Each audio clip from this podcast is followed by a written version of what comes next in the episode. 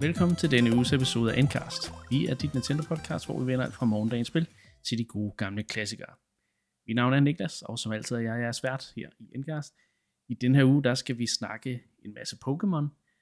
Så skal vi også lige øh, snakke om, hvad Pokémon øh, har, i forhold, har at sige i forhold til Breath of the Wild 2. Ja, tænker man, har det noget at sige? Det finder man ud af. Så skal vi også snakke om, at Majora's Mask er kommet på Nintendo Switch Online, og der er kommet en rimelig stor opdatering til Nintendo 64 emulatoren på Nintendo Switch Online. Så skal vi snakke lidt, lidt om et Nvidia Leak, og så skal vi snakke om Super Smash Bros. og Evo, som er en øh, kamp, øh, kampspilsturnering i USA. Jeg skal selvfølgelig ikke sidde og plapre om alt det her helt alene. Øh, kommer også til at kunne lytte til mine medværter. Hej, Anna og Mark. Hej Niklas. Hej. Hej Anna. Jamen, øh, så fik vi endnu en direct, dog ikke en major eller en, en general direct, men en Pokémon Presents. Ja. Og jeg ved, Anna, det var du meget glad for. Ja, altså jeg så meget frem til den. Det Ja. må jeg sige, jeg var glad for. Vi havde jo snakket om, som jeg erindrer det, at øh, nu kom der jo nok snart en Pokémon Presents. Og det gjorde det jo så. Ja. Det har i hvert fald været noget, som jeg føler, at, at den hele communityet har, har forventet, også fordi der har været noget Pokémon Day og, og forskellige ting.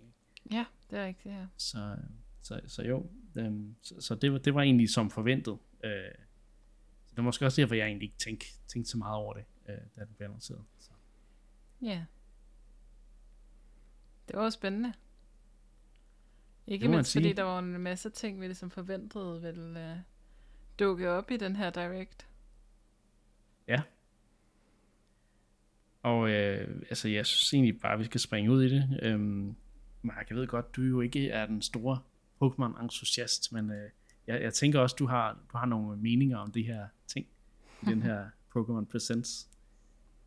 Ja, bestemt. Ja, altså den nye øh, hero i øh, Pokémon Unite, det må jo være højdepunktet for dig. Det ved jeg ikke, jeg har glemt, hvem det var. Det var den der Duraludon, som du det ved jeg jo kender, ikke. At det er jo ikke en af de oprindelige 150 Anne, så aner jeg jo ikke, hvad det er for en. Altså, jeg har det- Snorlax, og så er jeg glad. Vi behøver ikke tilføje det her Pokémon. Nej. Ja, øhm, men altså, der er mange af de her ting, som jeg egentlig ikke synes, der er så meget at snakke om. Og der var nogle af de her mobilspil, der fik nogle øh, opdateringer. Øh, Pokémon Café Mix, eller hvad den hedder. Øh, Pokémon EX Masters og Pokémon selvfølgelig Go. øh, Pokémon Go. Øhm, der, der forstod jeg faktisk ikke helt, hvad det var, de... de jeg tror, jeg, jeg, tror, jeg skimmede lidt 8. nemt over det. Der kommer det Generation en- 8 Pokémon. Ja. Okay. Fedt. Fedt for Alola. Go-spillere. Ja. Ja, det er Lola, ja. ja. Øhm. Men, men så var der også en opdatering til det nyeste Pokémon, der er kommet. Pokémon Legends Arceus. Øhm. Hvad, hvad, hvad er jeres umiddelbare? Altså, det er jo, det er jo fedt at se, at de, de supporterer spillet. Øh, men, men der var måske gået nogle rygter om, at der ville komme noget sådan lidt større DLC. Ja, og det var, det var, det var nærmest på grund af de rygter, føler jeg lidt, og det var en lidt tynd kop te, det vi så sådan egentlig fik. Øh, fordi jeg synes, for det første præsenterede de ikke særlig klart, hvad den her update egentlig gik ud på. De sådan snakkede lidt om nogle outbreaks, og viste lidt noget med nogle alpha-pokémoner. Øh, og Ja. så noget med en eller anden battle arena, der er inde i byen. Og, og jeg synes bare ikke, det var så tydeligt, hvad, den, hvad, det, hvad det fede ved den her nye opdatering ligesom skulle være. Så, Nej. så det var da lidt skuffende. Altså, jeg havde da håbet på at se, okay, noget... En eller anden form for dato til noget DLC eller et eller andet. Men øh, ja. desværre. det kan jo være, at det er noget, der kommer senere. Det kan være, at de synes, det er lidt for tæt på launch til at udgive DLC til spillet, når det stadigvæk er i sin sådan, kan man sige, startfase med at sælge øh, grundspillet, kan man sige. Øhm, Ja. Men øh, der, altså, så vidt jeg forstår jo, så, så var det sådan noget forholdsvis, altså den tilføjer content til eksisterende ting, og måske ændrer nogle ting i forhold til noget, der var den der Gin- Ginkgo Guild shop, der, bliver, der får flere øh, der får flere options, når du går ind og snakker med dem, øh, og, og kan købe ting. Der, det er der, hvor du kan købe de der forskellige ting, der kan, jeg tror, der er en eller anden Pokémon, der kan udvikles med, med nogle af de der items, man får. Men jeg er ikke helt sikker på det. det er sådan lidt mystisk. Ja. Øh, og så selvfølgelig de her kampe med, mod andre trænere i, øh, i den her Battle Arena, som du snakkede om. Mm. Men ellers så ja, så, så, så man skal ind og læse patch notes, hvis man rigtig skal have en forståelse af, hvad der bliver tilføjet. Det er jo ikke sådan noget nyt content, øh, sådan et nyt område, eller hvad man Mm. ellers kunne forvente fra en del. Så jo, jeg, jeg, godt, jeg var nok også sådan lidt, åh, oh, okay. Ja. Det Ja. får mig ikke tilbage til spillet. Jeg har gennemført det. Øh, Ja. Og det var en god oplevelse, men jeg har ikke lige behov for at vende tilbage til det sådan lige. Nu sidder jeg så og streamer mm. det, men, men det er så... Ja, ja. Jamen, det er også... Ja, det er også der, hvor jeg. Og så kunne man ja. Jo tænke, at det er jo, det er jo fint nok, der er masser af tid til at lave Arceus DLC. Men Ja, ja. Øh, så, så var der jo ligesom en anden annoncering, der måske komplicerede det lidt.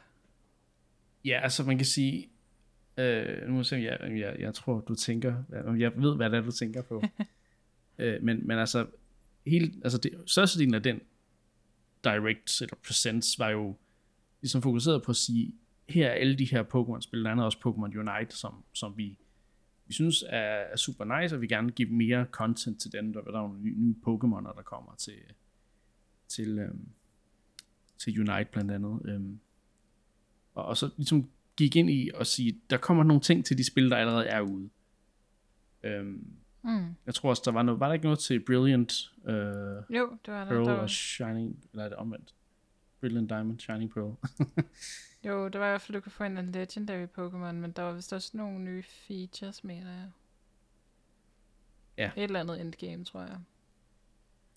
Men der var ikke nogen indikation af, at du kommer til at kunne bruge Pokémon Bank endnu med, med spillet, som jeg husker det, eller hvad? Nej, det tror jeg ikke. Jeg tror ikke, de nævnte noget om Pokémon Bank. Nej, fordi det, det ved jeg, der er en andre øh, af dem, der prøver at samle sit Pokémon Bank øh, Pokédex, så, så tror jeg, der, der er mange, der, der venter på, at den feature lukker op. Ah ja, Jeg selvfølgelig. ved ikke, hvorfor det tager så lang tid, men det må vi jo, det må vi jo se, om ikke de åbner op for det i løbet af året. Nå, men for at gå ind tilbage til det.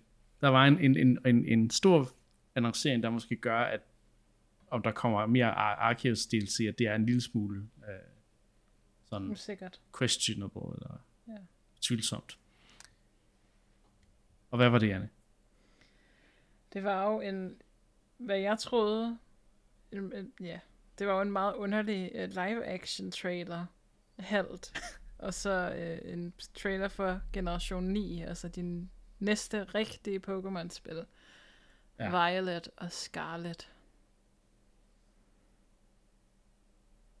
Yes. Og øhm, jeg må ærligt talt indrømme, jeg havde overhovedet ikke forventet, at de ville annoncere en ny generation af Pokémon allerede nu. Nej, nej, det er jo nærmest, altså jeg føler mig næsten Pokémon mættet på nuværende tidspunkt, efter at have spillet både Brilliant Diamond og Arceus inden for så kort tid, og at der så er udsigt til endnu et kæmpe Pokémon-eventyr allerede i år, er jo, øh, det, det synes jeg nærmest er vildt, faktisk. Selvom der alligevel er gået tre Ja. år øh, Fordi snart. en ting vil være, at de annoncerede, at det næste Pokémon er under udvikling, og vi så lidt fra det, det kommer måske i 2023. Men nej, det Kommer sidste står der i traileren, det kommer i 20, to, i, i, slutningen af 2022. Ja. Det er jo snart. Det er jo, det er jo, det er altså, og det er jo en endnu kortere øh, altså, periode fra øh, annoncering til release, end Arceus havde. True, ja. Så, så det er sådan rimelig vildt. Øhm, Ja. Men så er spørgsmålet, hvad, hvad kan den her nye generation? Altså nu har vi spillet Legends Arceus, vi har snakket om i, i, programmet her, at det her ligesom den, det er den vej, vi gerne vil se, at Pokémon tager. Det er den her formular, altså det er den her retning, formularen skal tage, og det er det her, de skal udvikle øh, serien videre. Ikke? Mm. Men, men altså, kommer det til at ske, tror du, Anne? Åh, oh, det synes jeg er så svært at sige, fordi at, altså, jeg havde jo tænkt, at nu har de lige udgivet Arceus, så tager de hjem, eller det ved jeg ikke, tager på arbejde og tænker lidt over, øh, reflekterer lidt over, sådan, okay, hvordan er det blevet modtaget, og hvad er det for nogle udviklinger, vi så gerne vil putte videre ind i, vores, i den her spilleserie. Hvad er det for nogle elementer, vi vil tage over i den, den ligesom mainline Pokémon-spilserien. Øh, men nu, nu, nu, når de annoncerer et spil, ligesom hvor, hvor der sådan, altså et halvt år til, til, til 10 måneder nærmest til, at det udkommer. Så jeg er bare bange for, at, at sådan, om de kan nå ligesom at tage alt det til efterretning, og al den positivitet, og også den kæmpe succes, som Arceus har været, om de kan nå at tage det til efterretning og implementere noget konkret i Scarlet og Violet. Uh, ja. så, så jeg er lidt bange for det her spil. Jeg er meget bange for det her spil. Fordi jeg håber virkelig, det bliver godt, men jeg er bange for, at det kommer til at føles som en bedaget Pokémon-oplevelse. Ja, fordi altså det der er med, at det er som om, at når Game Freak annoncerer et nyt spil, så er det altid, så, siden Sword and Shield har det været som om, at der altid er sådan bekymring omkring, kan de nå at blive færdige? Ja. Er, det, er det i god stand? Har de, og nu det igen, kan de nå at reflektere over, hvad Arceus gør godt, og hvad det ikke gør så godt? Og hvad er det for nogle mm. ting, de skal tage, tage væk fra det, og tage med i det nye spil? Men mm. det er smart, de er bare i gang. Altså, de skal bare videre. Altså, men, men traileren, ja. vi ser jo en trailer, som jo, halvdelen af den, som du siger, det er sådan en live action trailer, hvor jeg var sådan lidt, hvad har det med Pokémon at gøre? Men, altså, jeg troede, det var okay. Detective Pikachu 2-traileren til at starte med. Men, ja, det havde lidt sådan en, den, den følelse, ikke? Jo, meget. Og så kommer den rigtige gameplay-trailer, som mm, jeg synes var meget intetsigende. Altså, den var, den ja, var det var, hyggelig. Det var nærmest ikke en gameplay-trailer, det var meget mere en stemningstrailer, faktisk. Ja. Må man Ja. sige. Øhm, altså, først, for det første må man jo kon- konstatere, at, at der var øh, øh, jacket edges over det hele traileren. Altså, jeg kunne nærmest ikke se, hvad der foregik på skærmen. Ej, for det var jacket meget, edges. Så, Altså- så det vil sige, der, der var ikke noget af det her, vi kalder for anti-aliasing, øh, som der ligesom skal fjerne de der takker, Ja. som vi ser i 3D. Alting ser helt sådan sløret ud nærmest, fordi at det, det er sådan... Det er ikke sådan smooth edges. Nej, der er ikke, der nej, er ikke sådan det. smooth kanter. Og teksturen er meget low res, virker det til. Ja. Øh, men så det andet, man ligesom kunne konstatere ved traileren, synes jeg, det ligner enormt meget øh, Arceus faktisk. Øh, det har ikke mm. helt den samme, sådan, den gra- samme grafiske stil, der minder det lidt mere om, om, om de traditionelle Pokémon-spil, fordi Arceus, har, Arceus snakker vi også om, har sådan lidt mere den her sådan lidt maleriske, kunstneriske, sådan gammeldags, japansk-agtige øh, stil. Hvor, hvor Ja. jeg synes her, der er vi lidt mere tilbage i sådan, ja, lidt Sun Moon, øh, men også selvfølgelig Sword Shield-stilen øh, i verdenen. Ja. Men det lød til, at Pokémonerne rendte rundt i det fri, så at Ja. sige, som vi er vant til det fra Arceus. Ja, det så meget øhm. sådan noget, ja. Men, men, men så bliver der jo ikke sådan rigtig andet, altså vist andet, og jeg synes, at øh, påfaldende mange af de Pokémoner, der var i traileren, er også nogle, man kan finde i Arceus, så jeg sidder og tænker, at altså, har de løftet modellerne ud af Arceus over i, i den her trailer, for ligesom at kunne vise nogle Pokémoner, noget sådan, noget sådan et landskab, noget ambience, ikke? Uh, Jeg har de da. Altså, det, er Ja. da, det, det, det, det er da næsten sikker på, nu du siger det sådan lidt. Ja, Ja. Selvfølgelig har det da det. Ja, ja, fordi det var jo Drift, øh, Driftbloom og, og Combi for eksempel, der var i den ene, Ja. og det, det vrimler jo med dem i Arceus. Um, ja. Pikachu var også i traileren. Øhm, ja, så så og, vi ja, men, men Meowth jeg synes, det... Ja. Ja, ja Meowth, det var sådan en, En ny. Den havde de noget at lave. Men Mark, øh, inden vi går for meget ned i, i de andre ting, hvad, hvad er din reaktion for den her trailer? Jamen, det er jo lidt sjovt at høre på jer Pokémon-fans, ikke? Øh, når I skal snakke om de nye Pokémon-spil, fordi som du også konstaterede, Niklas, så er der altid en vis portion bekymring involveret. Mm. Øh, det er det første, man lægger mærke til, ikke? men så bider jeg jo også mærke i, Anne, at du siger, at øh, du er bange for, at det nye Pokémon-spil bliver en smule bedaget, men du elsker jo også, når der kommer de gamle Pokémon-spil i P- P- øh, Pearl og Diamond, og det er simpelthen bare alt var bedre dengang, og så, så det er jo sådan et sjovt mix af, at, at, at skal det være nyt og revolutionerende, eller skal det være ligesom det gamle Pokémon? Jeg forstår Ah, selvfølgelig godt pointen, ah, og, og ja. pointen er, at nu har I spillet Arceus, og det er en, en stor revolution for Pokémon-franchisen, at det vil virke som et stort tilbageslag og, og, og gå, gå tilbage til Sword and Shield-formularen. Jeg mm. tror, de rammer en eller anden form for mellemvej her. Jeg køber meget din argumentation, Anne, at det er meget kort tid, de har til at integrere og implementere og ændre på konceptet i forhold til, at spillet skal udkomme senere i år. Og de har jo nok været set Arceus både som et eksperiment i forhold til, at det her det folk gerne vil have, Mm. Øh, og, og, og, og, og, og også fordi det er ligesom en sidehistorie. Alle de her ting, vi har snakket om før, det har været et eksperiment. Nu kan vi så konstatere, og Pokémon Company kan forhåbentlig konstatere, at det er en kæmpe succes, en bravende succes. Mm. Øh, tilbagemeldingerne overvejende positive. Det får, det, den gameplay, der er i Arceus, får selvfølgelig en fremtid i Pokémon-franchisen, en, en, en fremtrædende rolle og fremtid i franchisen. Men mm. er det tids nok til, at det allerede kan træde i kraft mm. på Scarlet og Violet, det er jeg skeptisk omkring. Og jeg tror måske, det der ender med at blive resultatet, slutproduktet her, er sådan en eller anden form for blanding. Altså vi har jo mm. allerede snakket om, at Sword and Shield var jo også ligesom et lille skridt på vejen til Arceus. Du havde de der ja. semi-åbne områder, hvor der var mm. Pokémon. Og, og, og det har igen været et, en lille eksperimenteren, så har de taget det det fulde skridt med øh, Arceus. Det er en succes. Okay, det vil de nok kigge på fremover, men i første omgang, der vil Scarlet og Violet være sådan en eller anden form for blanding, hvor det måske mm. er lidt mere åbent, end Sword and Shield var, men nok ikke fuldstændig til det niveau, som Arceus var. Det vil være mit mm. gæt. Jamen, det var meget ja, den fornemmelse. Det er lige før, man, man ender ud i, at, at Scarlet og Violet kommer til at få dårligere øh, hvad hedder det, anvendelser af Arceus, finder noget, ikke? Altså. Ja, men du ved, Pokémon... netop fordi, ja. at, at, at, at det, det går tilbage. Og ikke, ikke, at jeg tror, det kommer til at, at have nogen som helst påvirkning på salgstallene. Jeg tror, det kommer til at sælge bunkers. ja, Jamen, altså, det er også det. Det, det er et Pokémon-spil, selvfølgelig gør det det. ja, ja, og, og så, de er jo allerede... Shield. Mm, og de er jo allerede ude med, med marketing, uh, hele marketingmaskinen, ikke? at skrive uh, The Open World of Pokémon og sådan noget, ikke? Altså sådan virkelig køre på den der sådan denne her gang er det rigtig open world, ikke? Det er ikke de her sådan lidt øh, meget sådan lineære øh, stykker øh, baner, eller hvad vi skal kalde dem, som så har nogle wild areas imellem dem, ikke? Øh, ja. Som vi så det i Sword and Shield, ikke? Nu siger de, nu er det the open world, ikke? Og bare det, altså, det kan fandme sælge spil og gøre, øh, gøre ja. En, en gammel franchise til open world, kan vi jo konstatere. Nu er det øhm, hele blevet et wild area. det hele er et wild area. Um, men, men man kan så sige, der hvor jeg, jeg så tror, at, at det ikke kommer til at være som Arceus. Det er hele den der engine med, at du render rundt frit som træner og kaster med bolde og hvad du ellers kan kaste med.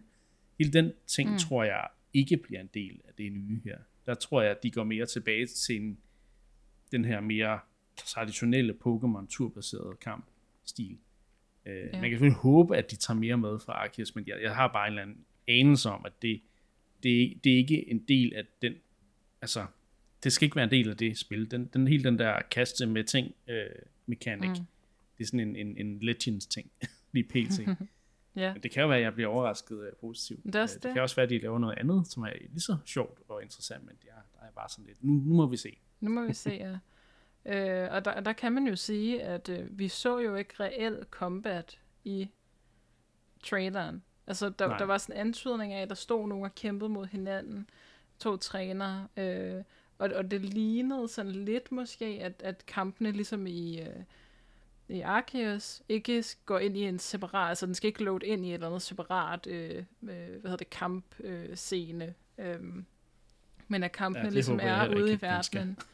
Ja, øh, fordi ja. det er jo en stor del af Arceus, også ikke den der snappiness med, at sådan, okay, du engager mm. en, en Pokémon eller en træner eller whatever, og så er du ligesom bare stadig der, hvor du var. Og, og hele den engine altså ligger jo klar, ikke? og det er jo tydeligt, at de bruger den samme engine som i mm. Arceus, ikke? Så, så, så det system kan de jo sagtens løfte direkte over øh, jeg til, håber, til Scarlet jeg, jeg vil så også sige, hvis der skal være trænere, der, der kigger efter dig og går hen til dig og kæmper med dig, hvis de ser dig, så vil jeg meget gerne have, at de implementerer den der stealth mechanic i, uh, det kan i uh, det nye Pokémon, så jeg kan stige mig uden, når de der trænere ikke ja. hele tiden skal kæmpe mod dem. Det kan være ret og, godt. og det er jo også spændende i sig selv, ikke? fordi Pokémon jo traditionelt set har været bundet af at være meget lineært, og de har meget ja. kunne kontrollere, okay, hvad level er dine Pokémon, fordi at de ved, okay, men, men lige meget hvad, så vil du have mødt x antal trænere, fordi de, de altså jo traditionelt set bare har lavet lange korridorer, hvor der bare har stået, altså måske 10-15 trænere i løbet af sådan, altså fra en by ja. til en anden by, og de ved, okay, men du skal forbi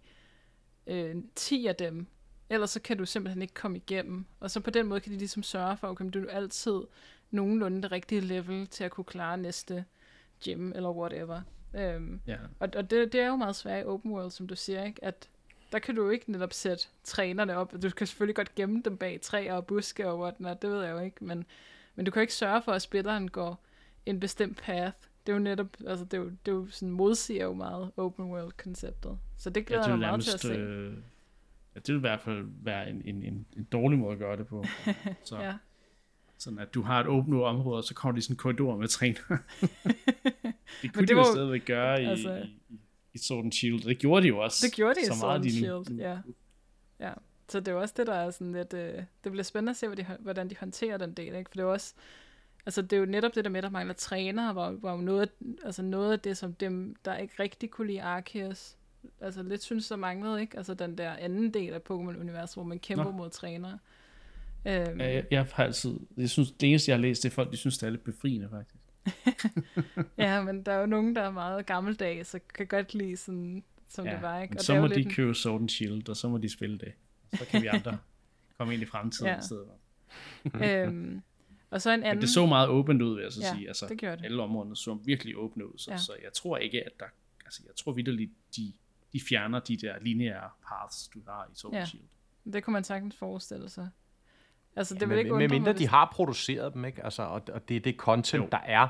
At der er ingen tvivl om, øh, som øh, en af jer sagde, at deres PR-maskine er jo klog, ikke? Og, og, og den kører jo benhårdt på, at det er Arceus inspiration. Jeg synes også bare, at hele traileren, den måde, den er skåret på, mm. ligner også, at det gerne vil være et Arceus-spil.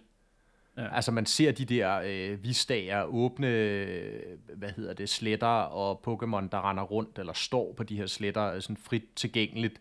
Så det, det gør meget ud af at signalere, at det er ligesom Arceus, og så har du selvfølgelig stadig også de her bysekvenser, og du har dit hus og sådan noget, øh, der, der signalerer det lidt mere klassiske Pokémon, og så tænker man, okay, det bliver Arceus med de resterende klassiske Pokémon-elementer. Det bliver det ultimative open world Pokémon-spil. Og det, som sagt, er jeg skeptisk omkring. Jeg tror mm. ikke, de er der endnu.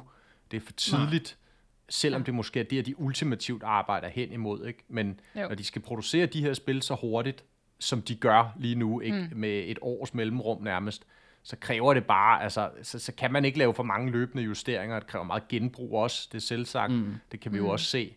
Men, øh, men ja, jeg, jeg tror ikke, den er der, men det betyder jo ikke igen, at deres PR-maskine vil slå meget hæftigt på, at det er det, der er produktet. Ligesom ja. At de jo også gjorde med, med, med Arceus, hvor det jo ja. helt åbenlyst var, altså sådan Breath of the Wild-drømmen, de gerne ville mm, sælge med mm. det her spil. Ikke? Og som vi snakkede om, de leverede på nogle punkter den drøm, men jo bestemt ikke på alle punkter, øh, trods alt. Så det siger noget om deres markedsføring generelt, og, og de, de knep, lad os kalde dem det, de er villige til at bruge for at sælge spillet Ja. til, til masserne. Ikke? Ja. Mm. Jeg, jeg kunne personligt godt se mig selv hoppe over den her, netop på grund af de her argumenter, vi snakker om, at, at, at de ikke er nået der til, til revolutionen endnu, men de er på vej. Mm. Altså, Jo. Det kan godt være, der vi er et par år væk derfra stadigvæk. Ja. Men jeg vil da se meget, meget, altså jeg vil se meget med, altså med, med stor mm. interesse, fordi Pokémon Legends Arceus er det første spil i Pokémon-serien, jeg har brugt over 50 timer på i de seneste 10 år eller sådan noget. Så, Ja. så noget har de skulle gå rigtigt for mig, øh, mm. men, men vi må se, om, om Scarlet Violet også gør det rigtigt, eller om vi går tilbage til meget, meget tre turbaserede Pokémon-kamp, som jeg egentlig er lidt træt af. Ja. Øhm, så. Men ja. grafikken. Fordi det, er, det er et andet sted, hvor, hvor første trailer for det her spil minder meget om Arceus. Fordi første trailer for Arceus var også lidt hård at se på, rent grafisk. Det må man Og sige. vi snakker om det, Anna, du nævnte det her med, med de takkede øh, kanter og mm. low, low res tekstur. Og øhm, jeg har det sådan lidt, men det er som om, at de er ligeglade. De er bare sådan lidt, vi skal bare vise det. Vi skal vise det her spil i al dens choppy, øh, jaggy gloriness. Øhm, fordi der er også noget med, der er sådan nogle, øh, der er to, øh, med tre vindmøller, der står sådan og roterer. Mm. Og så allerede vindmølle nummer to i baggrunden, den er, kører i en lavere framerate end den, den første. Ja, og- nummer og- tre og- kører så i en endnu lavere framerate end nummer to. Ja, Ja, hvilket der var og- en del, der morede sig over. og, og teksturen er sådan helt vildt lave, og, og det var sådan lidt, de er ligeglade, de bare viste det, og så, så er der sådan noget øh, vasketøj, der flagrer i vinden op i ens hus. Så zoomer de ind på det der vasketøj, og jeg sad bare, nej. Ej, Vi se her er vores spil, vi har blafrende ja. vasketøj, det er vi simpelthen har, en... vi har killer physics, feature. Uh. Ja. Øh, ja. Og det er ikke fordi, det er en, det er en, en prærenderet animation eller noget, nej, nej. Det er, det er physics, du. Og det, Det kan det selvfølgelig godt være. og det er jo Pokémon Company i nødeskal, ikke? At selvom vi nu har siddet og, og brokket, og alle er blevet enige om, at uh, Pokémon Legends Arceus, det altså, er lidt en øjenbæ, ikke? Øh, på, på, på, I hvert fald teknisk. Så, så kan man bare konstatere, jamen altså, der sker ikke noget. Altså, øh, ikke, det er i hvert fald minimale opgraderinger, og det er den samme engine, og, øh, og man kan sige, hvis de skal ud med et helt nyt spil på et år, øh, nu har det måske været i gang lidt længere, men altså, de skal, de skal virkelig producere de her spil så hurtigt, så er der bare mindre tid til at lave de her teknologiske forbedringer, der gør, at de kan få spillene til at se markant flottere ud, end, øh, end, end, de, end de gør for nuværende.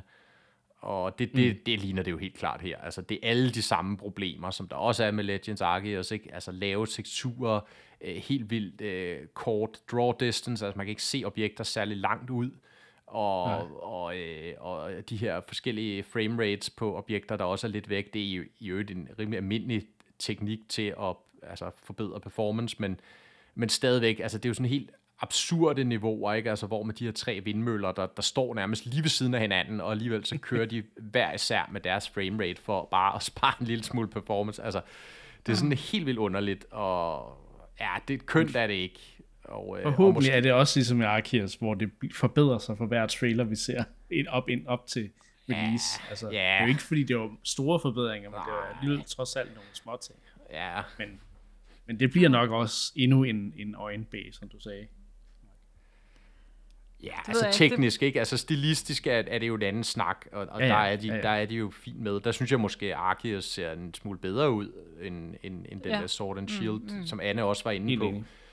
Men, men altså igen, selve teknikken, deres engine og så videre, det er virkelig altså baby skridt med at få den op i gear og få den gjort bedre, og, og de mm. er selvfølgelig er de ikke ligeglade, men det er i hvert fald ikke noget, der bliver prioriteret af helt åbenlyst. Vel? Det, det, der bliver prioriteret, at spillet skal laves færdigt, og det skal nok sælge 20 millioner kopier, selvom at det ikke ser super fedt ud, fordi at mm. det er også sekundært i forhold til, at spillet er fedt, men igen, som vi snakkede om med Arceus, der vil altså være nogle aspekter, hvor hvis de forbedrede teknikken, så vil det også resultere i et endnu bedre spil, simpelthen. Altså, så ja. øh, det må komme en eller anden dag i fremtiden. Ja. ja. Altså, på en eller anden måde, jeg, jeg er på en eller anden måde ikke så bekymret for grafikken, fordi jeg, jeg ved godt, at det her, det kommer ikke til at blive det pæneste Switch-spil, og det bliver sikkert heller ikke pænere end Breath of the Wild fra 17. Men det, er bare, det, det betyder egentlig ikke, øh, ikke så meget. Jeg er meget, meget mere bekymret for, sådan, kan de levere på content, og, og jeg spillede jo øh, Sword færdig, øh, for nogle år siden, og, og synes godt nok, at det var tyndt, især i slutningen, hvor det føltes meget rushed, og, og det føltes som om, de ikke rigtig havde tid til at lave ordentlig content i spillet. Byerne var jo sådan meget tomme, mange døre, du slet ikke kunne gå ind af og sådan noget, som de bare blev nødt til at skære væk, ikke? Som, altså, jeg er virkelig bange for, at, at Game Freak ikke får tid til at lave de her spil færdige, og så kan det godt være, at der er en, en stor, flot by, men hvis der er ingen døre i, i byen, der virker, så, så er det sådan lidt, det er sådan lidt øh, ærgerligt på ja. en eller anden måde. Ja, fordi øh, trods alt i, i, i Legends kunne du nærmest gå ind i alle husene. Det var egentlig en, en ret stor, øh, ja. stor ting, synes jeg. ja, og, og der var det jo hele det der med, at byen også udviklede sig og sådan noget, ikke? Så jeg glæder mig til at se, okay, kan de lave gyms i forskellige byer, der har forskellige temaer og, og, og er interessante at gå rundt i, fordi det, der synes jeg virkelig, der manglede noget. Øh, øh. Altså, jeg synes, ja. Sword and Shield havde nogle flotte bøger og sådan noget, men, men jeg synes ikke helt, det kunne komme op på, på niveau med nogle af de tidligere spil i serien. Øh, så, så jeg er bare bekymret, om de, de egentlig har tid til at lave det her spil færdigt. Ja, og jeg, jeg, det synes jeg også, altså, det er, det, det er den vigtigste ting for spillet. Det er ikke så vigtigt, at grafikken kommer til at at være helt fantastisk, men, men altså, øh, så, så ja, jeg, jeg, jeg kan også godt være bekymret for, som du siger, at, at altså, fordi nu, nu blev Arceus bedre, end jeg faktisk troede, det ville være på alle de der punkter. Ja. Men man kunne stadig godt mærke, at, at der kunne have gået endnu mere tid i det, hvis det havde taget et par år til at, at, at virkelig dykke mm. ned i at lave et, et godt spil.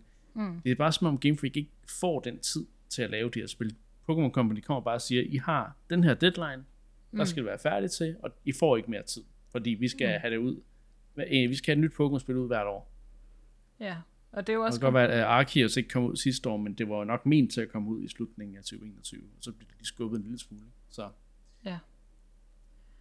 Og der, der må man jo sige, det er jo også komplekst, ikke? og vi, man hører jo oftest de her memes med, at de, de tjener uendelig mange penge, og så øh, reinvesterer de det ikke i spillene, og det er jo sikkert også til, del, øh, til dels rigtigt, men, men der er jo også bare en hel masse mere, at, at spillet er jo kun en del af Pokémon-produktet, ikke? så er der jo også kortene, som skal passe ind i, og, og merchandise og bamser og animer og sådan alle de der ting, øh, som, som ligesom skal passe ind på, på et eller andet, sådan, inden for et eller andet release window. Um, Ja. ja. så, så derfor kan jeg også godt se, at, at, at Pokémon er jo ikke, ville jo ikke have været Pokémon, hvis ikke det var den her monstermaskine af merchandise og kortspil og anime og spil. Det er ligesom om det hele har, altså, har fået det til at gå op i en højere enhed. Og, og det er også bare en del af det, øh, som, som gør, at spillene bliver rushed, men det er ikke en jeg ved undskyldning bare ikke for om... ikke at lave... Ja, præcis. Mm. Det var det, jeg ville, det, det var præcis det, jeg også vil sige, at jeg ikke synes, det var en undskyldning for, Mm, mm. For at spillene, de skal lide, så at sige, kvalitet, bare fordi, at der er en anime, der også skal ud. øh, Og det er så det. Merchandise. Men, men, og det er jo der, hvor pengemaskinen ligesom siger, jamen det er det, der, det, er det, det handler om. Det er pengene, der ligesom mm. styrer, hvornår de her ting, de kommer ud alle sammen. Ikke? Jo. Vi skal holde gang i, i Pokémon-festen. Mm, mm. Ja, og Øhm. lige præcis, og lige præcis øh, for at knytte en, en kommentar til det i forhold til det her med, hvad skal vi så forvente, der kommer opdateringer til Arceus? Jeg er egentlig også kritisk i forhold til, hvor mange opdateringer det spil reelt får, fordi der er allerede et nyt spil på trapperne. Og, Mm, og, og ja, det, der det er virker ret ret. åbenlyst med Pokémon Company, og især her de senere år, det er den her frekvens, den her helt ekstreme frekvens af nye spiludgivelser. Altså vi taler nærmest en om året, Øh, og, og det er jo simpelthen fordi, at det er jo den eneste måde, kan man sige, de kan få fast tilbagevendende omsætning år efter år på det traditionelle spilmarked. Det er ved at lave de her altså yearly releases, som man jo også har set masser af andre firmaer gå efter at have som, som langsigtet strategi i mange, mange år. Ikke? Activision for eksempel, en af dem, EA og så videre. Og, og der er de i en position nu, hvor de kan gøre det åbenbart, og det ser vi dem så gøre. Ikke? Det er jo ikke ligesom på mobilmarkedet, hvor at spillene får altså når du først har bygget en fanbase på et mobilspil, så går man ikke bare lige ud og gør det igen på et nyt spil. Der er enormt lav loyalitet på det marked. Så derfor så Ja. ser vi, at de spil, der bliver en succes, de får løbende opdateringer, får masser af content-opdateringer, øh, som gør, at de kan holde i mange år måske, i modsætning ja. til igen konsolspillene, hvor alt salget ligger ligesom på den årlige udgivelse, og så er der ikke rigtig nogen, øh, det man kalder long tail på det, ikke en nævneværdig i hvert fald. Så jeg tror, det er en del af den strategi, at de her spil til, til hjemmekonsolmarkedet, de skal udkomme så ofte som muligt for at sikre denne her konstante strøm Ja. af penge. Og, øh, og nu ligner det, at de kan køre noget, der, der, altså, der med, en, med en års kadence, noget af den stil. Mm.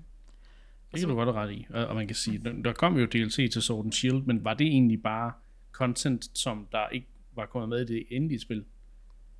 Det, Ja, både det, ja. Og så havde de, sag, sagde de jo også, at, ligesom, at de havde udskiftet det der, den, deres traditionelle model med at lave en opgraderet version af spillet. Men det havde de udskiftet med, øhm, med DLC, ikke? Så du kan godt, vi kan godt være, at vi ser DLC til Scarlet og Violet, men, men Mm. Pokémon Legends Arceus er ligesom en done deal. Det tror jeg, der er markant Umiddelbart. større chance for. Øh, Ja. Men nu Det, må vi det, kan se. godt, det kan jeg godt følge.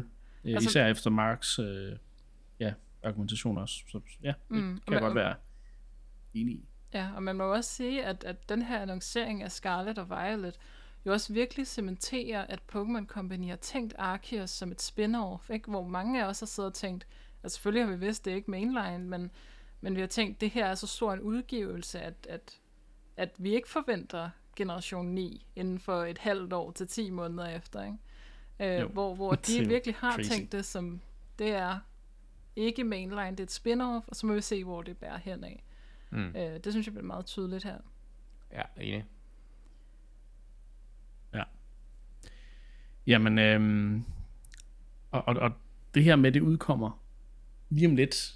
Det bliver spændende at følge spillet og se, hvad, hvad, hvad for nogle trailer. Kommer der en trailer øh, senere på året øh, til Ja. ja. noget E3, eller hvad der skulle have været E3, eller kommer der, hvornår får vi mere at se, men vi, altså, vi skal have en eller anden release date trailer også, øh, måske til sommer, ikke?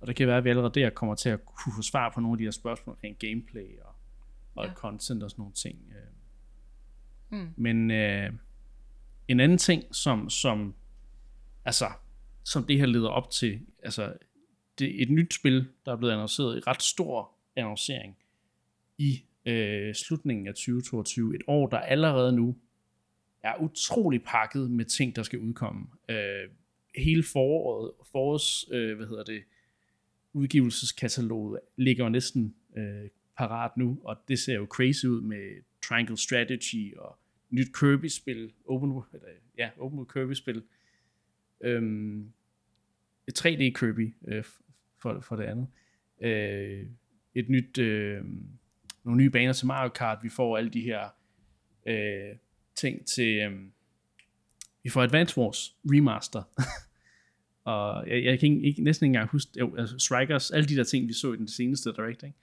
Øh, Xenoblade Chronicles 3 til september. Og så det her spil, som kommer til at ligge i den sidste del af 2022, det siger oktober, november eller december. Øhm, hvad, hvad er der ellers plads til i det her år nu? Altså, vi har den virkelig pakket Nintendo Switch, og, og vi har et stort spil, der skal udkomme i 2022. Et spil, som jeg personligt jo har, har spået til at være deres store holiday-satsning på, hvad hedder det, Legend of Zelda, Breath of the Wild 2. Øh, eller sequel to Breath of the Wild, hvad, hvad vi nu skal kalde det. Og, og, og Anne, du spurgte mig sådan, øh, og, og jeg var, havde overhovedet ikke forberedt mig for den, sådan, den, den, den diskurs, hvad man skal sige, da du spurgte mig, du spurgte sådan, øh, i vores, vores, vores, vores tråd, vi har, øh, når vi snakker, når vi planlægger endcast, hvad gør det her ved din november, øh, 18. november prediction i forhold til Breath of the Wild 2? Fordi Pokémon har det jo traditionelt med at udkomme i midten af november. Det er jo nok faktisk, måske er det faktisk Pokémons dato, jeg sidder og tror, Breath Ja. of the Wild 2 udkommer på. Hvem ved? Det er i hvert fald det, det, det timeslot, at uh, Diamond og Pearl remakes, der udkom sidste år. Og det var faktisk på baggrund af det, at jeg valgte den dato.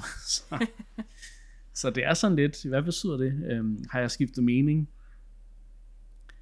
Og, øh, og det synes jeg, vi lige skal have en lille snak om. Og, og inden vi, inden jeg sådan snakker om, om hvad jeg tror og, og så videre, så, så tror jeg lige, at jeg vil høre, hvad I har at sige først, fordi I er ret øh, gode til det her også, og rimelig fornuftige, når det kommer til at, at predikte de her udgivelser. Ja.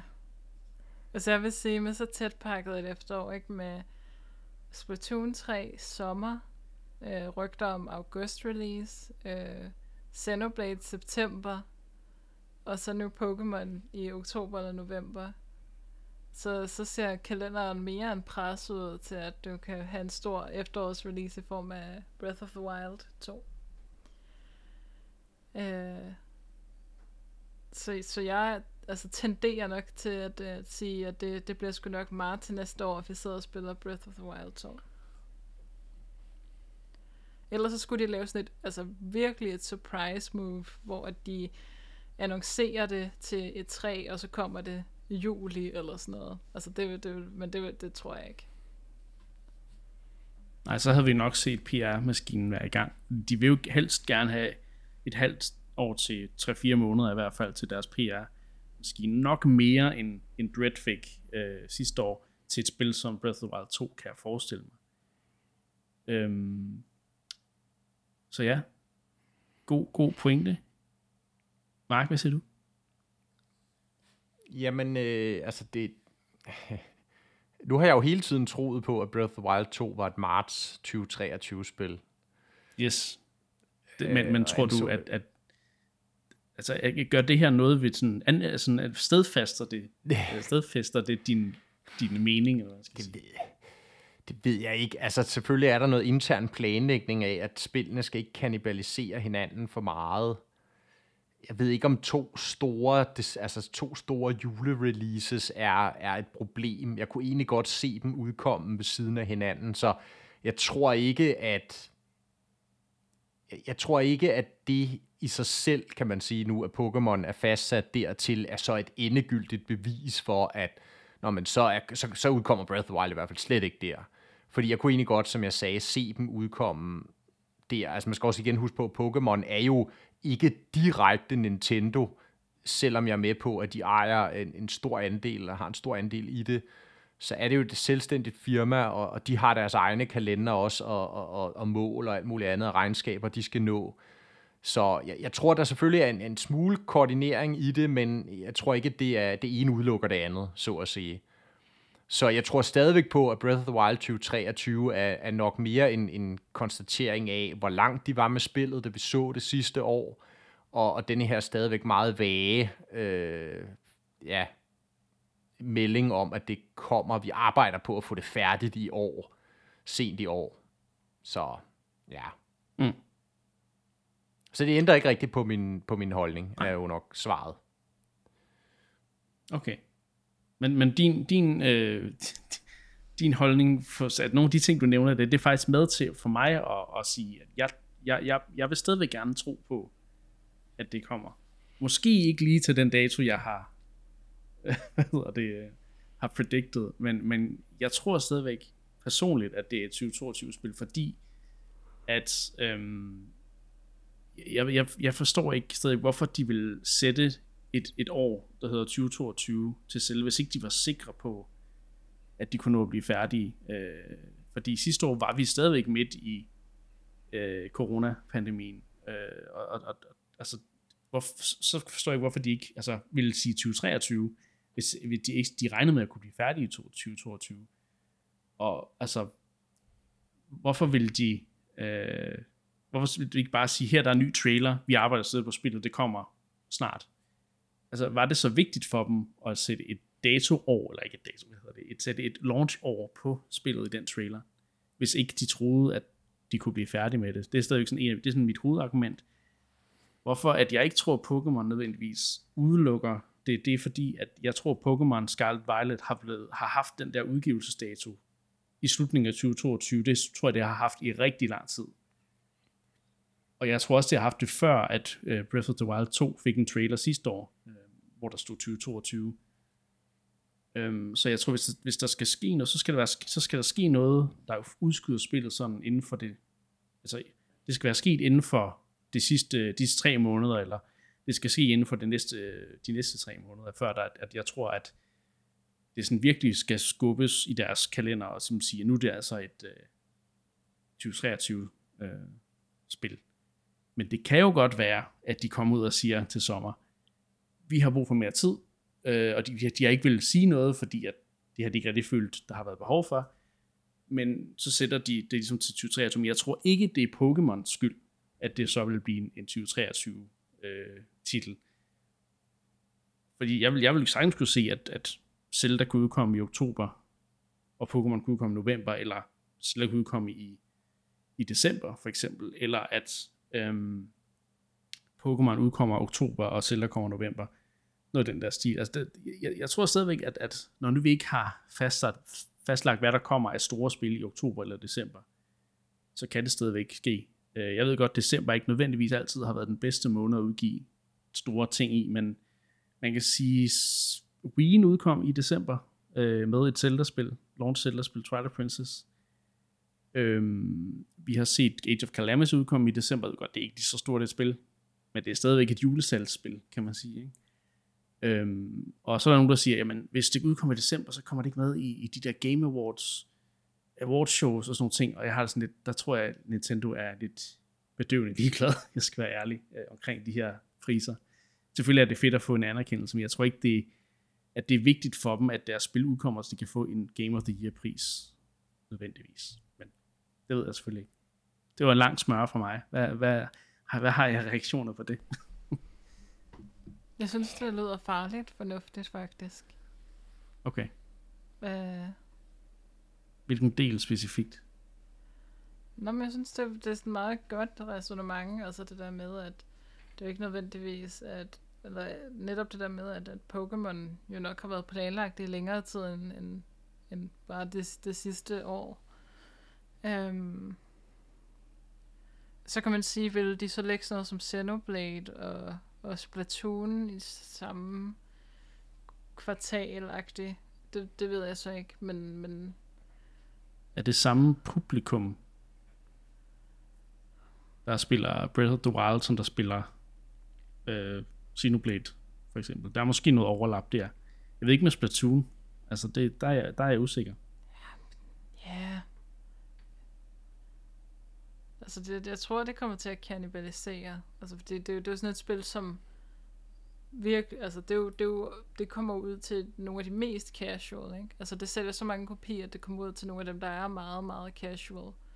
Som måske netop kun køber et spil hele efteråret, ikke? Og hvis de skal vælge mellem Pokémon og Zelda, altså, så, så er det jo ikke nødvendigvis en god ting, at, at de udkommer så tæt på hinanden. Så Ja, jeg er Nå, lidt... Altså, så, så Pokémon og Zelda, mener du overlapper? Uh, ja.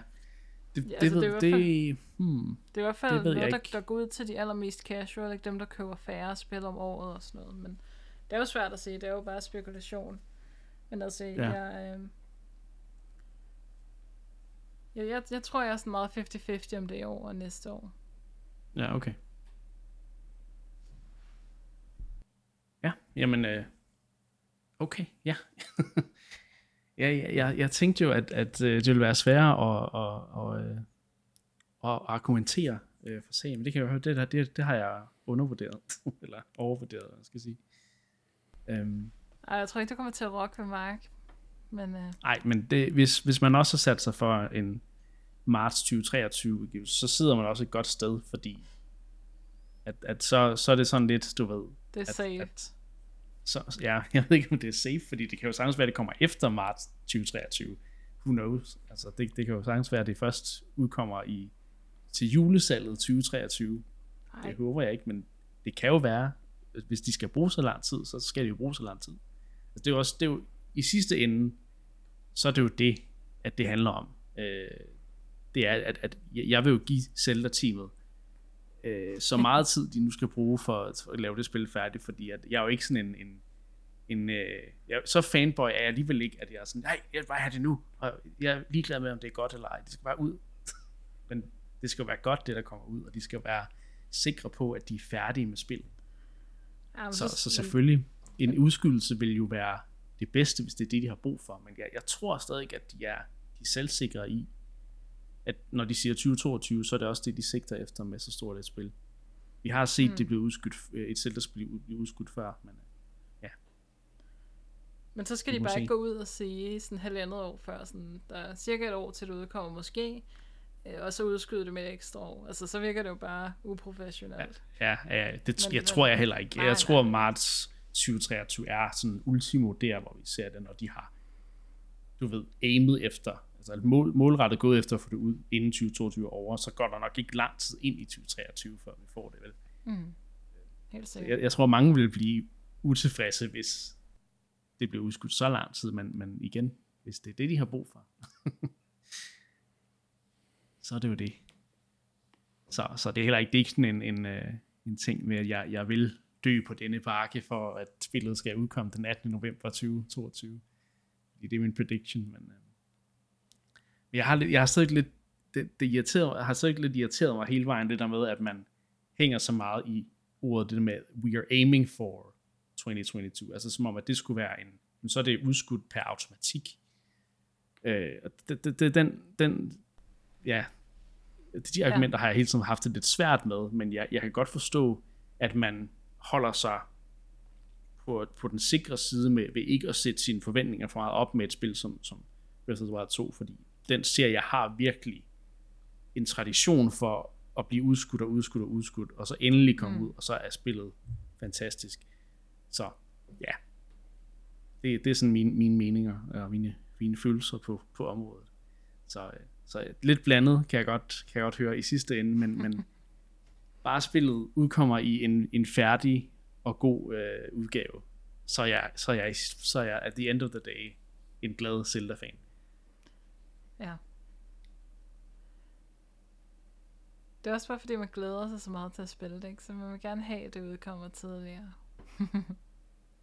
Ja, det er fordi, og når man også sidder og ser alle de her øh, hvad hedder det, spekuler- spekulationsvideoer og analyser og ting, men man bliver sådan fuldstændig besat af spillet, ikke? På en anden måde, øh, end man ellers normalt gør. Hvis man bare ikke går og følger med i, hvad der, hvad der sker, og ikke sidder og læser ind i hver eneste minut af en trailer, der kun har været bare to minutter, ikke? Altså, altså eneste sekund nærmest. Øhm, men men ja, det, øh, vi må se, øh, hvad de siger til sommer. Der, der tror jeg, vi får den endegyldige udgivelsesdato. Det, det tror jeg. Og så, så kan vi ligesom putte den her debat i graven forhåbentlig. øh, selvom jeg synes, det er super spændende at sidde og spekulere på, hvornår spillene udkommer, og om det har noget at gøre, noget at sige til i forhold til hinanden, og, og ting og sager. Så. Er der nogle sidste kommentarer på det her emne, eller skal vi gå videre? Tænker vi Jeg har ikke videre? Okay, fordi hvis man er Zelda-fan, og man gerne vil spille Zelda, så er der faktisk lige kommet et, et gammelt Zelda-spil ud på Switch, øh, hvis man har øh, Nintendo Switch Online Expansion Pack. Majora's Mask er lige udkommet. Øhm, og øh, det kan vi lige, jeg, jeg ved ikke om, vi, om, om, om det giver mening at snakke om Majora's Mask, uden at snakke først om de her opdateringer, der også er kommet til emulatoren. Det kan vi gøre, som du vil. Fordi man kan sige, da Ocarina of Time udkom sammen med øh, Nintendo Switch, eller en, en, en 64-appen der, øhm, der var der jo, altså der var folk jo ikke ret glade, fordi det, det, det spil kom ud, især det spil, altså der var mange af de andre spil i, i appen, der også havde problemer, men især Green of Time havde problemer med input lag, problemer med, med, med tog, der var forkert emuleret, ja, alle de her ting, øhm, som vi jo har snakket om øh, sidste år. Og øh, der har vi jo snakket om, vil de overhovedet gøre noget ved det her? Altså vi håbede selvfølgelig, at de ville opdatere emulatoren og, og, og gøre så spillene kørt bedre og, og emuleret korrekt osv. Og øh, det lader jo så til, at der er sket markante forbedringer i den seneste øh, version af den her, øh, den her app. Hvad siger du, Mark? Øh, har du noget, øh, har, har du den tekniske, den tekniske del af det? Jeg har givet det bare så vel. Uh, nej, jeg har jo ikke indsigt i Nej, nej, præcis, hvad de ikke- har ændret, ikke- så det Ikke sådan, men, men sådan mere, er korrekt. hvad er det for nogle, nogle forbedringer, vi ser i den nye version? Jamen altså, før, først skal man måske lige tage et skridt tilbage, ikke? og så sige, Jo. i sidste måned, da vi fik Banjo-Kazooie-opdateringen, den der hed version 1.1 til Nintendo 64 Switch Online-appen, Ja. der så vi jo, at de allerede havde nogle forbedringer på plads, specifikt i forhold til det her Water Temple Shadow Link-rummet, som de fleste af jer sikkert kan huske. Meget Ja. ikonisk rum, hvor der jo både er tog og øh, vand, man ligesom træder på, og det giver sådan en flot refleksion i vandet, hele rummet. Ja. Ja. Det ser sådan meget sådan atmosfærisk, sådan nærmest sådan ovenjordisk feel har det, det rum jo, ikke? Og det var jo fuldstændig smadret i den oprindelige release, med at der var ingen refleksion i vandet, øh, der var ingen tog jo, den var forkert. Altså, det var helt mm. galt. Så i version 1.1 sidste måned, der så vi jo, og vi nævnte jo også her i programmet, at de havde fikset refleksionen i vandet til dels. Den var, den var der ikke helt, men, men den var tættere på at være rigtig. Og nu i denne her måned med version 1.2, der ser vi så, at de faktisk har fikset alle de problemer, som vi har nævnt. Og som andre har påpeget. Det er jo ikke os, der har fundet dem, men altså, som, som andre har påpeget, vi også har nævnt her i programmet. Jo ikke? Så de har fikset det der Shadow Link rum i Water Temple. Det er fuldstændig korrekt nu i forhold til 64-originalen. Der er korrekt tog, der er korrekt vand, der er korrekt refleksion i vandet. Det ser ud, som det skal. Mm. Og togeffekten generelt i emulatoren er blevet løst, virker det også ja. til. Så Kokiri Forest har heller ikke længere bare sådan et underligt hvidt filter ud over det hele, men har ligesom korrekt tog, der viser sig i distancen, sådan ligesom til at skjule de sådan mere mindre detaljerede ting, der sådan ligger i udkanten af en synsfelt, eller hvad man skal sige. Ja, sådan som det, oprindeligt var på Det Nintendo var nærmest 64. omvendt i, i den første version, ikke? Ja, ja, det var som om, at togen var sådan helt i ansigtet på dig, som om du gik sådan indhyldet i toget, og, og det var ja. helt forkert. At det udvaskede sådan et billede jo, ikke? Ja. Så det er også løst nu, og man ser det også i andre spil, der bruger den her togeffekt. Øh, øh, Mario Kart 64 har det mm. også korrekt nu. Der er for eksempel Choco Mountain, den bane specifikt bruger togen. Man kører ned igennem tunnelen der under et af bjergene. Der er sådan en togeffekt. Ja. Den er korrekt nu. Så det virker som om, at de har, med den her opdatering, har de langt om længe ligesom løst hele den her problematik, som emulatoren åbenlyst havde med at rendere togen. Så kunne jeg forstå yes. på, øh, på, øh, på forskellige Twitter-brugere, en der hedder Oatmeal Don, men også ham her Modern Vintage Gamer på YouTube, der også har analyseret de her forbedringer, at input-laggen igen er blevet sænket en lille smule. Det blev den også allerede i version 1.1. Nu er den sænket endnu længere. Ikke lige så meget, men stadig en lille smule, så den faktisk er ret respektabel. Øh, især jo, hvis man spiller den mere responsive NTSC-version af Ocarina of Time, så er det ikke så mm. slemt længere. Jeg prøvede også selv at sætte mig ned, og nu er det altså et split-sekund, der går, fra man rykker joy-pinden til at Link løber. Så det er langt den mere acceptabelt. mindes jeg også, der var i Gamecube-versionen, men uden at være sikker. Jeg synes bare, yeah. når jeg har været inde og prøve, så synes jeg ikke, ja, ja. det virker så meget langt, altså langt derfra. Nej. Det, det er selvfølgelig, jeg ved, jeg, det er for mange år siden, at jeg har spillet ja. 64-versionen på et, et billedretsfjernsyn til, at jeg ved, hvordan det mm. vil føles, men men jeg må ja. stole på, når, når, når de her eksperter siger, at mm. den er der ikke helt, men den er så tæt på nu. Ja, og det er jo også, det er også til syvende og sidst, at det det her med, at du kan bare aldrig få det lige så godt, når du skal emulere interaktionen i forhold til, hvis det var den direkte interaktion på original hardware. Så der vil altid ja. være en lille smule ekstra input lag, men den er så minimal nu, at det ikke er noget at sidde og altså harcelere over, vil jeg sige. Spørgsmålet er jo, om, om ikke, at vi kommer, det her er det, det bedste, vi får. Øh, og, og det virker som om, det er ret godt. Altså det, det, jeg synes, jeg har læst, at der er flere, der nu anbefalede den her version over endda Wii, uh, Wii uh, Virtual Console versionen, som ellers har været den bedst emulerede, ja. altså officielt emulerede version indtil videre. Ikke? Ja, og det var nemlig også konklusionen, som ham her Modern Vintage Gamer, han gjorde sig, at nu faktisk med den her version 1.2, der der er vi der, hvor det nok er den bedste iteration af spillet, den bedste emulerede iteration af spillet, man kan spille øh, ja, ja. nogensinde hos Nintendo selv. Ikke?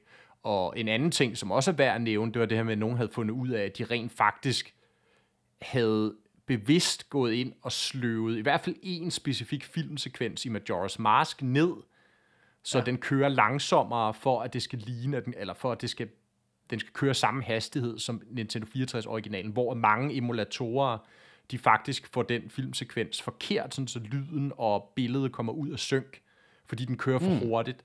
Og der har Nintendo været inde og lave et fix også, så at, at den ligesom bliver sløvet ned, den sekvens, så det matcher det originale spil. Øh, og det er i hvert fald et eksempel på. Jeg har ikke set, om der er flere, det er muligt. Men igen, bottom line er, de har fikset virkelig mange øh, af de her problemer, der har været på Switch Online. Og, øh, og, og, og det her, vi har gået og snakket om jo de forgangne måneder, det her med usikkerheden omkring, ville de rent faktisk lægge, øh, altså bruge kræfterne på at fikse de her ting? Det kan vi konstatere, ja, det har de gjort. De har lyttet til feedbacken, eller også har de selv også været klar over, at det ikke var godt nok. De har fikset de her ting, hvilket er utrolig fedt. Og det gør jo nu, kan man sige, at den er noget nemmere at anbefale øh, den her expansion pack, fordi nu får du altså nogle rigtig gode, øh, altså præcise emuleringer af de her originale spil. Ja. Øhm, så ja, ja det, det, så nu, nu, det er nu, man skal spille Ocarina of Time ja. på, på den her app. Ja. Øh, jeg vil så dog sige, at man skal passe på med at bruge uh, save states og, og i forhold til, til, til uh, hvad hedder det, til, til filer. For jeg havde lavet en save state helt tilbage, da, da den launchede, øhm, hvor jeg så havde nogle, nogle, altså der havde kun en, en save file, som bare var i Kokiri Village. Den kom jeg så til at loade for nylig, hvilket gjorde, at min, min uh, completed ge- gennemspilning af spillet, og nogle andre uh, filer, jeg havde lavet, de var blevet slettet. Ja. Så det skal man altså lige passe på med, og, og, og, i forhold til save state. Så hvis du laver en save state, så skal du sikre dig, at den save state, du har, den er, så at sige, lavet, øh, du, du, man skal overveje måske at overskrive gamle save states, hvis man har dem liggende, medmindre det selvfølgelig er for et vis, øh, hvad hedder det, øh, der, der er en grund til det, men til det, så skal man i hvert fald lave en save state af sit nye, sit nyeste spil, inden man loader en gammel en, for så kommer du til at slette dine øh, save files. Det er ikke særlig fedt.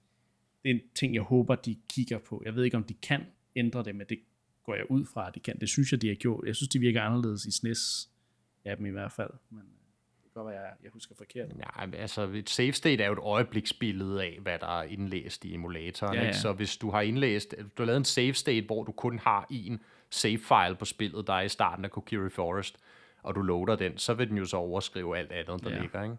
Så det er, jo det, det er jo det, der kan man sige, at det er jo meget powerful, det her med save state, ikke? fordi det er et snapshot jo. af øjeblikket, hvordan ser spillet ud, ikke? inklusiv de ting, man har gemt i spillet. Så, så jeg bare anbefale folk, at de passer rigtig meget på. Ja, ja. fordi at, at ja, øh, jeg, havde, jeg havde glemt at lave, jeg havde ikke lavet save state af den, øh, den nyere version, så at sige. Nej. Så da jeg loadede, så tænkte jeg, åh oh, nej, jeg vil lige reset. Ja. Og så resatte jeg, og så, ja, så var jeg stuck med den ja. øh, save file, så ja. Men det, det er okay, så kan jeg jo bare spille spillet igennem igen. Det, det gør mig ikke så stort. Nej, og det Men tager Majora's Mask... Tid, konstateret.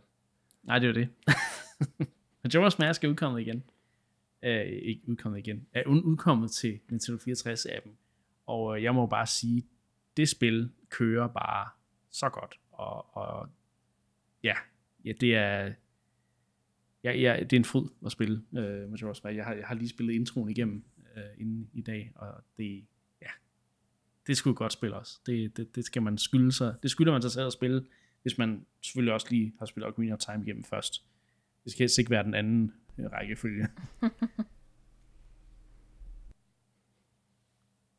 så, øh, så ja, hvad er det nogle andre, der har, har kigget på Majora's Mask endnu? Nej, altså jeg har ikke spillet det, fordi jeg vil som sagt vente med at spille dem til emulationen ja. var korrekt, og det er den så nu. Så nu skal jeg have spillet begge to igen, tænker jeg. Det er ja. trods alt nogle år siden, så det er ved at være på høje tid. Ja, det er trods alt nogle måneder siden for mig, så det kunne også godt være. jeg tror... Det var i forgårs, husker jeg. Det er det, men, men Anna, du skal måske lige passe på, hvis nu, at du øh, lige har spillet 3DS-versionen.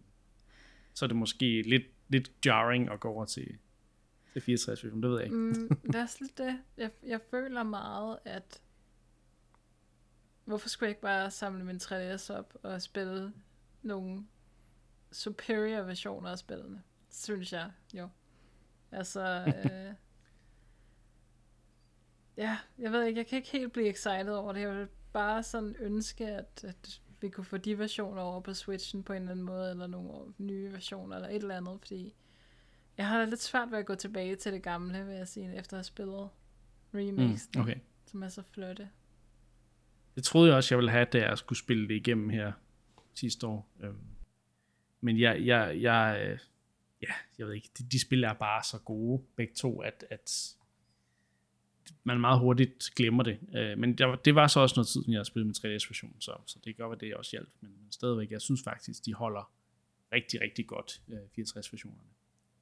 Men de er selvfølgelig ikke, altså 3DS-versionen er lidt mere responsive i controls og sådan noget, ikke? så det er jo også sådan, og grafikken er, er pænere og så videre, ikke? Men, øh, så jeg kunne egentlig også godt stadig tænke mig, at de kommer over, men det, det tror jeg ikke kommer til at ske så længe, at de fokuserer på de her 64 versioner. Så. Men det er i hvert fald fedt at se, at de nu forbedrer øh, de her ting, og jeg håber jo ikke, at der kommer opstår nye problemer, når der kommer nye spil til servicen. Øhm, jeg tror nok, at det ikke Pokémon Snap, der er det næste på listen, der skal udkomme. Det de spil, ikke, som de har annonceret. Ja, det er vist ikke jo. officielt endnu, vel, men det er i hvert fald en af dem på listen. Ja, altså, det er jo en af dem, de Zero, nævnte i den første også. trailer. F-Zero X er også, ikke? En mulighed. Mm. Det husker jeg ikke umiddelbart, men jeg synes, var det, det ikke på nice. listen? Nå, det kan være, det er mig, der husker galt, så. Jeg husker det ikke umiddelbart, men jeg husker i hvert fald, at Snap, det, ja. det, det husker jeg som det sidste i rækken af spil, der skulle komme. Ja, så er det spændende at se, hvad de sådan planlægger, der skal komme efter de her, den første bølge af spil. Det bliver meget spændende. Der er stadig mange Jeg håber gode... ikke, at, det, at, at de begynder at, at sådan være længe om det øh, igen, ligesom de er med, med SNES og NES. Men, øh, men må ikke, at de i hvert fald holder, det første år holder en sådan rimelig stabil kadence. Jo, jo, for det, det handler jo nok meget om at vinde folk over, så de subscriber i længere tid ad gangen, ikke? Um, jo. Og vi kommer helt, sådan, helt sikkert til at se et fremstød omkring et år for annonceringen af, af, af servicen øhm, for at sørge for, at folk de renewer deres årlige abonnement igen. Ja. Øhm, men må ikke, at de, de prøver at holde kadencen høj nu? Det kunne man godt forestille sig. Ja, et spil om måneden, det, det synes jeg det synes jeg er meget godt. det synes jeg er ganske udmærket. Ja. må vi se, om der kommer flere rare-spil. Øh, eller om det bare var Banjo-Kazooie, vi fik. Men, øh. Eller om, om det her GoldenEye på en eller anden måde, trods licenshelvede, kan udkomme. Hvem ved? det, det, det er jeg nu mere øh, skeptisk omkring. Men, øh, vi får se, hvad der sker. Nå.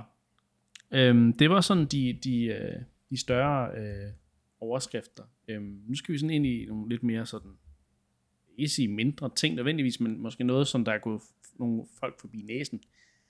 Øhm, blandt andet et, et nyt øh, leak fra Nvidia. Øh, Nvidia har været udsat for en eller anden form for øh, cyberangreb, hvor øh, noget, noget data er blevet, noget information er blevet leaget, øh, især omkring noget, også især omkring nogle, nogle chips, der også bliver brugt i Nintendo Switch-maskiner, øh, som jeg forstår det. Men Mark, jeg har stadigvæk lidt svært ved nogle gange de her mere tekniske nyheder og, og, og, og, og sådan forstå, hvad, hvad er humlen øh, i det. Så, så der må jeg bede dig om hjælp ja. øh, igen. Hvad, kan du forklare sådan i øh, mere, mere simple termer, hvad, hvad det her går ud på? Jeg skal prøve. Ja, men øh, du fik sagt det rigtigt. Altså, Nvidia har været øh, udsat for et cyberangreb, ikke? og har i den forbindelse fået stjålet en masse assets, eller hvad vi skal kalde dem, en masse af deres programmer og så videre, og kode jo. Og, og en af de ja. ting, der er blevet stjålet, og så efterfølgende ligesom blevet leaget på internettet, er koden til deres opskaleringsteknologi, den vi har snakket om en del gange efterhånden i programmet, den her Deep Learning Super Sampling, DLSS, Ja. Og der er blevet ligget noget source code på den, som, øh, som diverse hobbyister og eksperter osv. har kunne, kunne kigge på. Og en af de ting, der findes meget interessant, det er, at der er referencer til et API, der hedder NVN2. Og et API er ligesom et, et program, man bruger til at kode op imod, som så snakker sammen, mod, øh, snakker sammen med switch-hardwaren. Og den nuværende version af det API, det hedder NVN. Og nu okay. er der altså dukket op i det her leak en masse referencer til et API, der hedder NVN2. Og det tyder jo på igen og igen, at det er et API under udvikling til den næste Switch, som også baserer sig på en Nvidia-chip, og altså er alt andet lige under aktiv, hæftig aktiv udvikling, øh, må vi konstatere på baggrund af det her. Øhm, og det man kan se blandt andet i det her leak på det her NVN2 API, det er altså igen, at der er understøttelse af DLSS. Der er også noget, endda nogen, der mener at kunne læse, at der er understøttelse af ray tracing, øh, som ja. er en, en, en, en, en, en, ja, hvad skal vi sige, en grafikteknologi til at vise forskellige aspekter, for eksempel skygger eller refleksioner på en mere præcis og realistisk måde, end det man traditionelt har gjort i computergrafik. Så det er jo meget spændende, fordi igen, vi har snakket om det mange gange i programmet her, der har været de her rygter, vedvarende rygter. Den næste Nintendo-maskine baserer sig på en Nvidia-chip og får formentlig understøttelse af det her deep learning super sampling, måske endda også ray tracing. Øh, nu må vi se, men i hvert fald synes jeg, at deep learning super sampling er på bordet øh, må, må, næsten anseende for at være det bekræftet, men altså nu skal vi selvfølgelig have de officielle meldinger en eller anden dag, men, øhm, men der, der er godt også... nok mange ting, der peger i retning af det, og det her league der, der er, er forskel... endnu et af slagsen. Ja. Der, der er forskel på, at den understøtter teknologien, og om den rent faktisk kommer til at bruge teknologien. Jo, ikke? Øhm, men, men hvis den understøtter os noget som ja, DLSS, så, så vil det være fantastisk øh, for, for Switch-spillene at kunne bruge det. Ja, altså lige præcis. Til at øh, køre bedre, ikke? Jo, og lige præcis til at løse det her, øh, specifikt kan man bruge det til at løse det her problem, som vi pointerede tidligere, da vi snakkede om Pokémon. Altså de her ujævne ja. kanter er jo et resultat af, at opløsningen er meget lav, og deraf så får man øh, de her kanter øh, i pixelovergangene.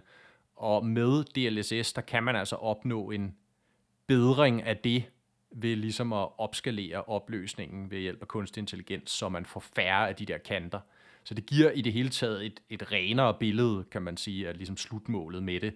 Et, et renere billede, som endda er, kan man sige, nemmere for maskinen at producere. Øh, det tager færre regnekræfter. Og det, som vi jo snakkede om i seneste episode, er det her med, at DLSS kræver altså specifik hardware. Der skal være nogle bestemte kerner på denne her grafikchip, der understøtter det. Og det betyder jo så, kan man sige, hvis det er på tegnebrættet, som det lader til at være, øh, DLSS på den næste Switch-konsol, at det bliver en Nvidia-chip, og det bliver, øh, kan man sige, en baseret på deres nyere grafikkort, altså den teknologi, man, man kalder Ampere, som er deres helt nye 3000-serie grafikkort. Øh, så det er ligesom samme teknologi, den chip formentlig vil basere sig på. 2 eller 3000-serien, kan man sige, fordi det er dem, der har understøttelse for det her DLSS i første omgang. Så meget spændende, og, øh, og, og, og man skal selvfølgelig stadig være påpasselig med bare at, at tænke sig, okay, og så bliver den så lige så hurtig som et moderne Nvidia-grafikkort, fordi det gør den helt sikkert ikke, fordi der skal lægges låg på, det er en mobilchip og alt muligt andet, den skal kunne holde batteri i mere end 5 minutter. Så ja, også det. Ja, det, ja, ja, det får det, vi det. se, men, øh, men i hvert fald spændende, og, og, og det, igen, det lover godt for, at vi kan se en, et substantielt løft af især billedkvaliteten. Altså, mm. hvor rent det ser ud, hvor få af de her ujævne kanter, vi har i billedet, når vi får den næste Nintendo-maskine. Men, men på Twitter er det, virker det som om, at altså det er både, øh, både Switch Pro og Switch 2, det er ligesom de hashtags, der, der trender. Så spørgsmålet er, er, er det noget, vi allerede vil kunne se i en Switch Pro? Altså, i en, altså vi, vi har jo hørt gentagende gange, ikke andet, at Switchen er kun halvvejs i sin livscyklus. Jo, jo, jo. Det er den jo altså, konstant. Tror, tror I, vi får en, en Switch Pro med den her teknologi, eller er det, tror det er ment til, til en Switch 2? Den næste generation. Jeg tror, det er en Switch 2 mere end Switch Pro. Det, det tror jeg også. Jeg tror, vi har forpasset chancen for en Switch Pro med ja. LED-modellen. Mm. OLED. Ja, det er også det, jeg hælder til, tror jeg. At, at, at, at de nok fokuserer den her udvikling på, hvad der skal, altså den næste teknologi, og så kører de ligesom de her modeller, de har. Måske endda et OLED-modellen overtager den standard Switch, og så du kun har den og, og light, ikke? Men, altså, ja. det er jo stadigvæk nærliggende hele den her tanke om, at det bliver på en eller anden måde den samme familie af konsoller, og det her vi mm. også har snakket om med, at der er forhåbentlig, men også med, med en vis sandsynlighed af bagudkompatibilitet involveret, så den nye Switch, om den så hedder Pro eller 2, eller Switch 2, eller Switch Up, eller hvad vi skal kalde den, at så har den en eller anden form for relation til Switch-familien. Det er ikke fordi, det bare på den måde bliver noget fuldstændig nyt og anderledes. Øhm, og, og så det, kan man det sige, så er det jo lidt om sondstik igen, om vi kalder den, kalder man den Switch Pro, kalder man den Switch 2. Ikke? Altså normalt, så kan man sige, så identificerer man jo et generationsskifte ved, at der ligesom kommer nogle spil, der kun kører på den. Ja. som kun kan køre på den nye model. Og det, og det, det tror jeg er det, vi ser. Jeg tror ikke, vi kommer til at se sådan en halvgenerations opdateringer, fordi som Anne sagde, så ville vi have set den med OLED-modellen.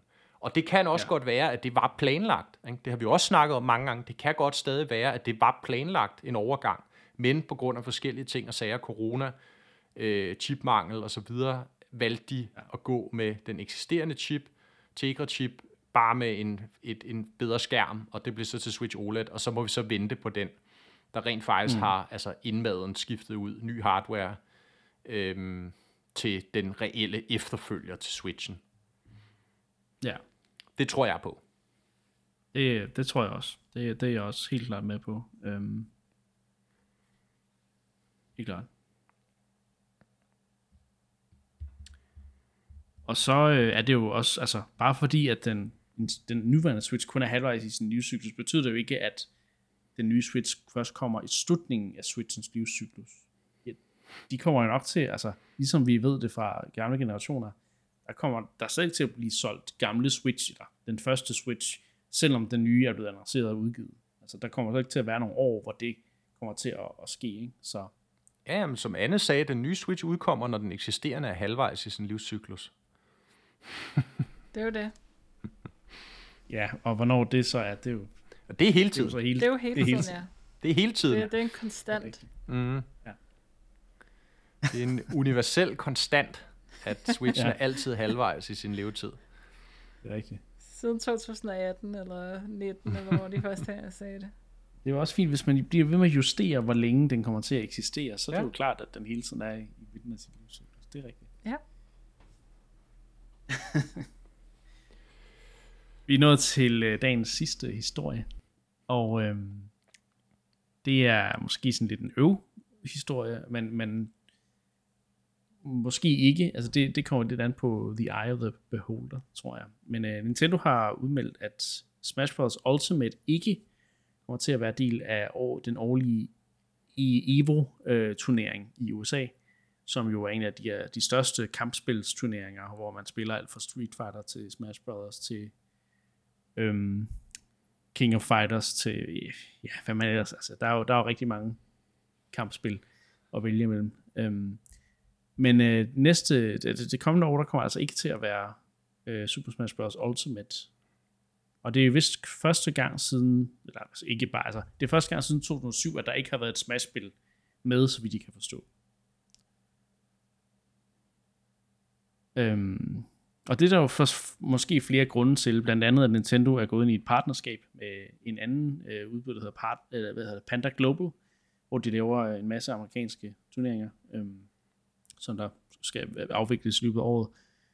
Øh, og så er der også noget med, at Evo har fået nye ejere i form af, af Sony, Øh, og der ved man ikke, om det måske også skal have en eller anden indvirkning, men, men, men det ved jeg nu ikke helt, om jeg, altså, så hvorfor vil der ikke kunne være Smash Bros., selvom Sony er dem, der ejer. Øh, ja, det, det ved jeg ikke. Hvad, hvad, hvad tænker I? Er, er der flere sådan grunde til, at det her er sket, tror jeg?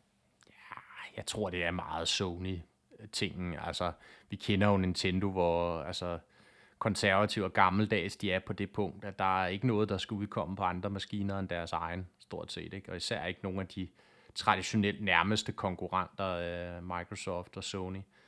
Så det, det tror jeg helt sikkert betyder noget. Og så, så det man... strækker sig til, at, at de ikke skal promovere deres spil ja. til et event, der er ejet af en konkurrent? Nej, præcis.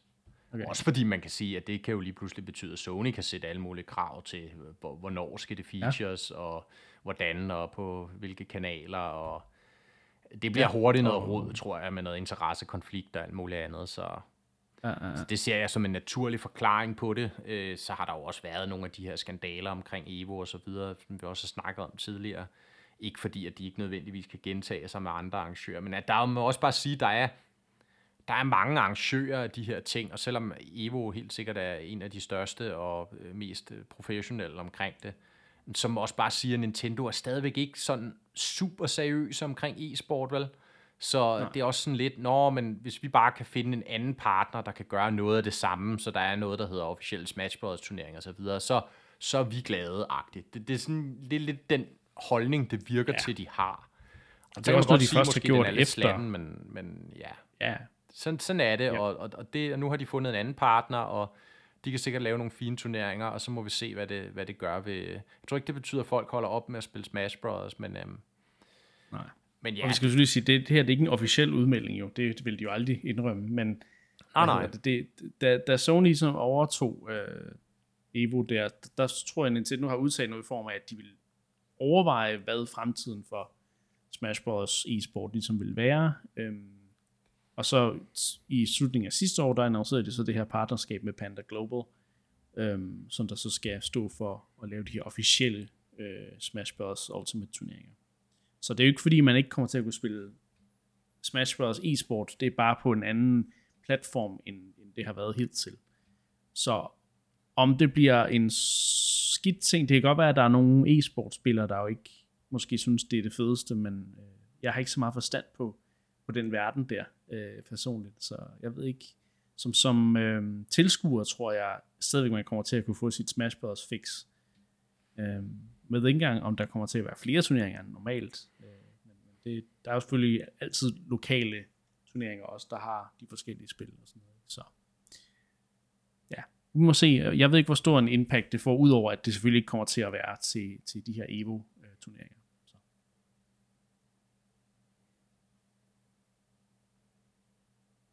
Har du noget til, Anne? Nej, altså...